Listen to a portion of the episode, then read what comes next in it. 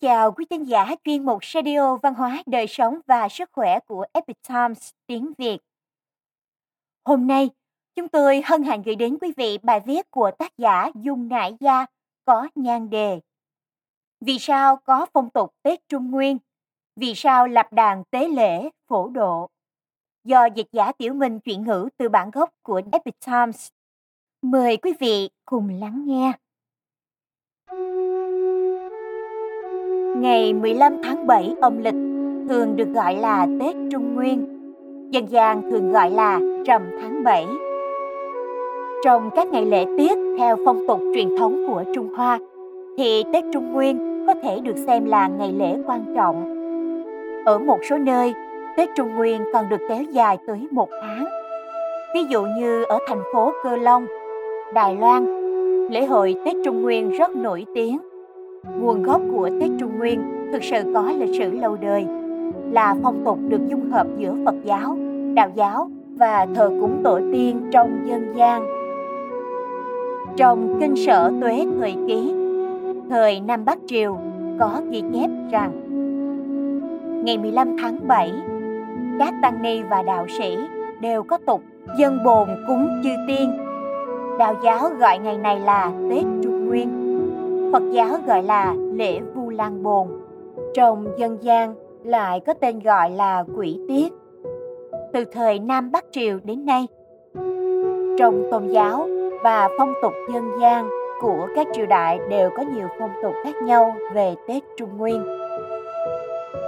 Dần Vu Lan Bồn chay trong Phật giáo Trong Phật giáo, ngày 15 tháng 7 âm lịch là ngày lễ Vu Lan Bồn gọi tắt là lễ Vu Lan. Trong ngày này, các Phật tử thiết Vu Lan bồn chay cùng dưỡng các vị tăng tu Phật.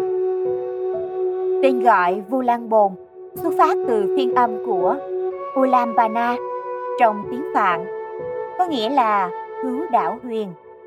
Đảo huyền là khổ nạn treo ngược, chỉ nỗi thống khổ của những sinh linh bị đọa nhập đạo ngạ quỷ nơi địa ngục. Tập tục này bắt nguồn từ câu chuyện một kiền liên cứu mẹ. Một kiền liên ở Trung Thổ thường gọi là Mục Tiên, là đệ tử thần thông đệ nhất của Đức Phật Thích Ca Mâu Ni. Ông mặc dù có thần thông phi thường, nhưng không thể cứu được linh hồn người mẹ đầy tội nghiệp bị đọa ngạ quỷ. Một kiền liên tìm đến Phật Thích Ca Mâu Ni, thỉnh cầu cách cứu mẹ. Ông vâng theo lời chỉ dạy của Phật Thích Ca Mâu Ni, dùng vu lan bồn chay cúng dường tăng chúng thập phương tập hợp công đức của các chư tăng. Cuối cùng đã cứu được linh hồn mẫu thân thoát khỏi khổ nạn đảo huyền về sau vào thời nam bắc triều tín ngưỡng phật giáo phát triển hương thịnh mới bắt đầu phổ biến tập tục dân vu lan bồn chay.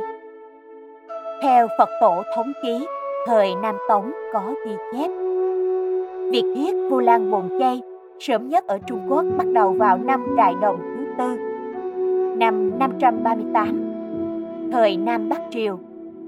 Khi đó, Lương Vũ Đế thiết Vu Lan bồn chay tại chùa Đồng Thái, nay là chùa Kê Minh ở Nam Kinh, cung dưỡng chư tăng tu Phật.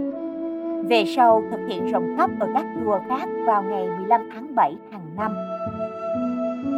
Các tín đồ Phật giáo trong dân gian cũng tổ chức lễ Vu Lan Bồn, cung dưỡng trái cây, thức ăn chay thơm ngọt cho tăng chúng, báo đáp ơn nghĩa sinh thành dưỡng dục của phụ mẫu trong bảy đời, đồng thời từ bi bố thí. Tinh thần cứu mẹ của một kiền liên đã dung hợp với tư tưởng hiếu đạo của nhà gia Trung Quốc, đồng thời ẩn hàm lẽ trời thiện ác hữu báo nhân quả báo ứng. Do đó, Tết Trung Nguyên đã trở thành một ngày lễ có phong tục hợp nhất giữa tập tục dân gian và Phật giáo. Rằm tháng 7 là ngày sinh nhật của địa quan trong đạo giáo, cũng là ngày địa quan xá tội. Trung Nguyên trong văn hóa dân gian của người Hoa vốn là cách gọi xuất phát từ đạo giáo. Trung Nguyên ngày 15 tháng 7 âm lịch là ngày sinh nhật của địa quan trong đạo giáo. Tập tục Tết Trung Nguyên trong tín ngưỡng đạo giáo cùng bắt nguồn từ sinh nhật của địa quan. Trong đạo giáo, Ngọc Đế bổ nhiệm thiên quan, địa quan và thủy quan, còn được gọi là Tam Nguyên Đại Đế. Có nhiệm vụ khảo sát thiện ác trong chúng sinh, hàng năm bẩm báo lại cho Ngọc Đế. Trong cuốn Lịch Đại Thần Tiên Thông Giám, do từ đạo Triều Minh biên soạn có ghi chép rằng bắt đầu từ thời Bắc Ngụy, có truyền thuyết Tam Quan sẽ ban phúc cho hạ giới vào ngày sinh nhật của họ. Địa quan quản lý nhân gian, quyết định việc thiện ác và chuộc lỗi, xá tội. Vào ngày Trung Nguyên, ông sẽ hạ phàm và từ bi xá tội cho con người. Do đó trong dân gian, vào ngày này, nhà nhà thờ cúng và tế bái tổ tiên, cầu khấn địa quan xá miễn tội nghiệp cho người thân đã mất. Về sau, từ cúng tế tổ tiên lại phát triển rộng ra thành phổ độ hết thảy vô hồn giả quỷ. Từ đó bắt đầu hình thành nên tập tục lập đàn tế lễ phổ độ vào ngày Tết Trung Nguyên. Phong tục cúng tế tổ tiên trong dân gian Đến thời Tống, phong tục thiết bồn chay dân cúng và lập đàn tế lễ phổ độ trong Tết Trung Nguyên càng trở nên phổ biến hơn. Đây là một sự kiện quan trọng trong năm. Ngày 15 tháng 7, đạo quán cử hành lễ Trung Nguyên. Chùa chiền tổ chức lễ Vu Lan Bồn, còn dân chúng thì thực hiện nghi thức cúng tế tổ tiên. Trong Vũ Lâm Cựu Sự có ghi chép tập tục ở Đô Thành thời Nam Tống như sau.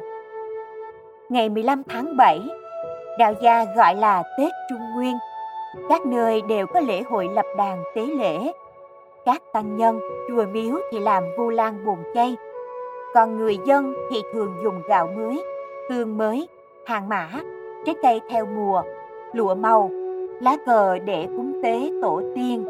Mọi người hầu như ăn chay đến ngày 18, 19. Cho nên các lò mổ đều nghỉ bán trong những ngày này. Trong cuốn Mộng Lương Lục ghi chép các sự kiện cuối thời Nam Tống. Trong đó nói về việc các gia đình danh gia vọng tộc tổ chức lễ tế siêu độ cô hồn. Vào ngày 15 tháng 7, còn là ngày địa quan cai quản Trung Nguyên xá tội. Các miếu đạo quán lập đàn cúng tế phổ độ, dần lễ cho các bậc hiền nhân, dòng tộc gia đình quyền quý. Giàu có thì lập đàn cúng tế ở nhà, mời tăng ni cúng bái tưởng niệm cho người đã khuất hoặc siêu độ cô hồn. Tìm về nguồn gốc của ngày Tết Trung Nguyên để cho hậu thế thấy rằng ngày Tết Trung Nguyên vào rằm tháng 7 âm lịch là tháng từ bi hỷ xã, cảm ơn và tưởng nhớ, tràn đầy tinh thần phổ độ từ thiện, từ bi. Quý thính giả thân mến, chuyên mục Radio Văn hóa Đời Sống của Epic Times tiếng Việt đến đây là hết. Để đọc các bài viết khác của chúng tôi, quý vị có thể truy cập vào trang web epictimesviet.com. Cảm ơn quý vị đã lắng nghe, quan tâm và đăng ký kênh. Chào tạm biệt và hẹn gặp lại quý vị trong chương trình lần sau. Kính chúc mọi điều bình an và tốt lành đến quý vị cùng người thân.